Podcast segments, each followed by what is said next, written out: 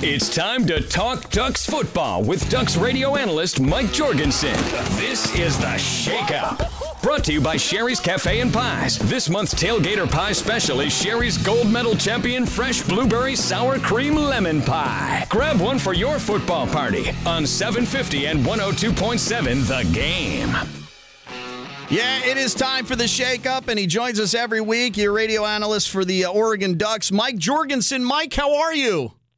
Hey, Rags, how's it going, man? Well, it's going pretty good. You know, I'm kind of glad this segment's come up because uh, I'll yeah, tell you think? I am just Jeez. worn out. I mean, I'll get your take on it. I mean, you're getting all this bet. You're an NFL fan. I mean, you're getting worn out too, right? Oh, well, I got worn out when the Lions just humiliated my Giants on Monday night. I mean, I was worn out on Monday before this even started happening. So, yeah, it's not been a good week, and just, uh, just sad. Just sad. I mean, it's just, yeah. my goodness, what is going on? It is uh, kind of unbelievable. Well, here's one thing: you want a role model, you got a role model. mo- Role model. He's the quarterback for the Oregon Ducks, and Marcus Mariota. I mean, uh, what can you say about the kid? I mean, that's someone you want to look up to. Well, I think you know, uh, yeah. I mean, it's it's he is a breath of fresh air. There's no doubt about that. I mean, what what he does and how he goes about it um, is is a model. And I mean, we've we've been very fortunate here in Eugene, and the University of Oregon has to to have a kid like that representing you know the school first of all, uh, this Eugene Springfield community around here, the the football team and the athletic department. I mean, he is he is a guy to look to, and that's the way you want to see it done. And uh, you know, I mean, he's just, and obviously, I mean, in that game, the Michigan State game, as a uh, as a quarterback, was uh, the huge reason why everything happened the way it did. I've never seen a game. A big game between two highly ranked teams like that, whether it's a bowl that Oregon has played in in the past or a regular season game, I've never seen it flip upside down in a matter of two plays, just like that, and all of a sudden it's a completely different game. And that guy had a lot to do with it. Uh, no doubt about it. Now you've been calling a lot of games there. Uh, where does the stadium atmosphere rank? That game, those moments in the second half, just the way that stadium was reacting. Where does that game rank in, in all the games you've done there? Well, it, it rates right up there with the with the top ones, and I mean we talked about it last week with a lot of different people as to what, what were the biggest games, conference or non-conference, that, that people had seen at Autzen Stadium, and you know Michigan rated right up there when Lloyd Carr came in and Chad Henne and company, and and it was just out of control because of the way the game started and the way it was played. Uh, USC on Halloween about three or four years ago was that way. This one ranked right up there. I think it was, you know, easily as good as, as those, better in certain ways, and better in particular because of the way they won the game. It was almost that little bit of a hmm. monkey on their back that Stanford, you know, the Michigan State is Stanford. They're physical. They're everything else that goes with it. And can you handle a physical team? And boy, at halftime, it looked like both hands were around their throat and they were in big time trouble. And yet they got off the mat and they responded. So in a different way, I, I think it was one of the best of all time in that stadium I've seen. Well, I talked to Coach Helfrich yesterday, and we're talking with Mike Jorgensen on the Shake Up here, Ducks Radio, and I asked him, "Is it is it extra special the way you won the game?" And he gave me the standard answer: "Well, we want to win every game, so it doesn't really matter." But it had to feel pretty good against a Big Ten team to to take a punch and then deliver like five back and win.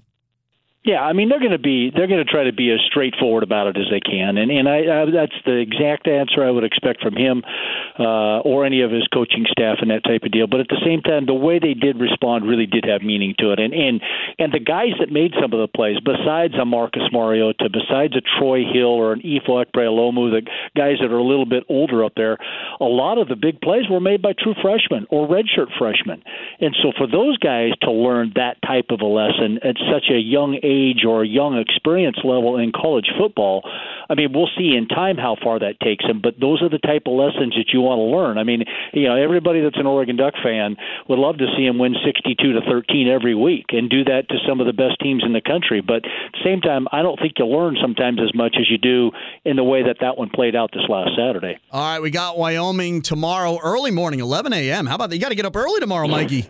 Yeah, yeah. We're, we're kind of wondering whether biscuits and gravy is going to be the meal up in the press box. That's kind of what we're hoping. So, No, this- yeah, it's it's a it's an early one. There's no doubt about it. This is an experienced team, and uh, one thing's for sure, they're going to be well coached because, let's face it, Bohl knows how to win with NDSU.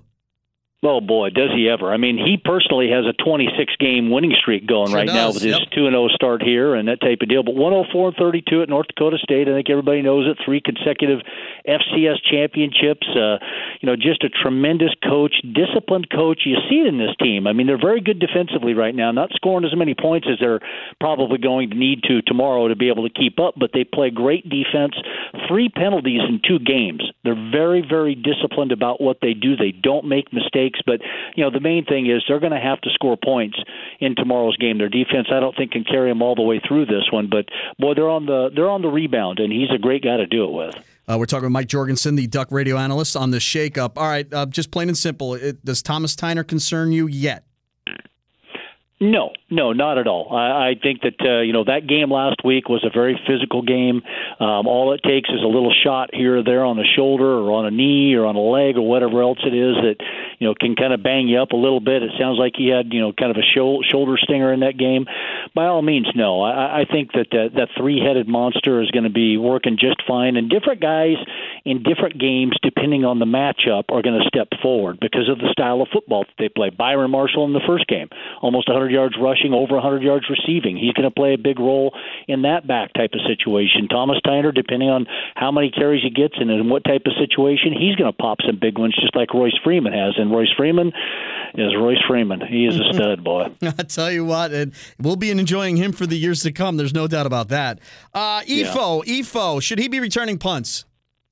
Uh, yeah, yeah. I think that, you know the philosophy of the coaches has always been, you know, you put your best players on the field to make the the, the best plays you can, particularly in big games. I, I can't say that Ifo is going to be back there on every punt return um, against Wyoming. It depends on the game type of situation, but when it comes to games like that, he's a very sure-handed returner. Number one, he's pretty exciting. Number two, and so in games like Michigan State and Pac-12 games as the season goes on, you're going to see him back there. Now, if they gain control of the game and they're up by three or four scores, you're not going to see him back there. And so, you know, right now he's the number one guy that's the punt returner. Um, I think until they call off the dogs or until you know they get a big time type of lead. But yes, I, I think you put your best players on the field let them make plays. Now, you just admitted you're a Giants fan. So what happens when they play the Eagles now? I mean, I mean that's got to be a little rough on you, huh? Um, I know I'm still a Giants fan. as much as it as much as it hurts the last couple of two or three years, it really hurts. But no, I, li- I like the Eagles and and uh, always enjoyed Chip, and it was a great time working with him here. Uh, and you know, some of the Duck players were on that team, but I'm a Giants fan. I've been a Giants fan since Fran Tarkenton was playing there, man. So you know, I'm still going to stick with them. Every once in a while, they wake up and win a Super Bowl. That's right. That's all they do is just win Super Bowl. They take four years off and then win a Super Bowl. Uh, all right, let me, you know this is where you make your money. You got Wyoming at 11 o'clock in the morning. You know you're a radio analyst. You know, but let's say early fourth quarter, keep me on the radio dial. How are you going to do that, Mike? How am I going to do that? I- I- well, hey, my mo- hey, listen, my mom called me today because I make the best jam in the Northwest. Okay, strawberry jam, peach jam, raspberry jam. I'm going to be telling little stories There about my mom calling me, asking me how I do my jam. Instead of me calling her and asking her how she does her jam, that's what we're going to be talking about. All right, exclusive. Uh, Ten minutes to go in the in the fourth quarter. Uh, Mike Jorgensen's jam. Peach, Rec- a peach jam recipe. Uh, yeah. It's called Jorgie's Almost Famous Jam, okay? Look- so if you ever need any, you come down to a game. Just let me know, Rags, when you're coming to a game. I'll bring you a bottle. Look, all joking aside, it, it is a college football game. You never know what's going to happen. So we hope, you know, we hope everything's going to be okay. And you look around the Pac-12 right now. It, it had a, a little bit of a shakeup over last weekend with Stanford uh, just handing a game to USC. And, you know, I ask you, you know, uh, does one loss still get you in that Final Four if you come out of the Pac-12?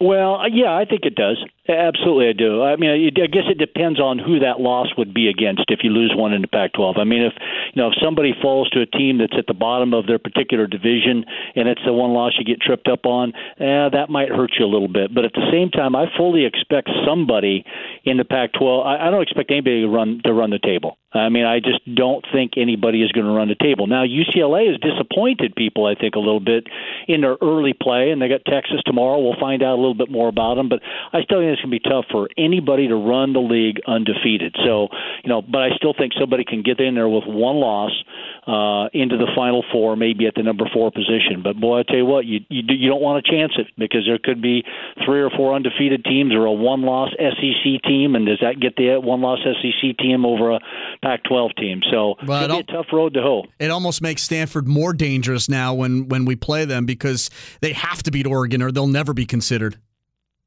Yeah, yeah, I think so. I mean, they, they they cannot lose another game by all means, and losing one in the league already really really hamstrings them altogether. But it's uh, I tell you what, it's going to be an interesting season. You if you can get road victories in this league, you're going to be in great shape. I think. Mike, do I have to wait till the fourth quarter to get this recipe? Can uh, put you on hold? You, you send it to my producer. Can, can we work this out? I, you know, God love you. I want to listen to the entire game, but you know, I kind of want. I might. I might want to make it tonight.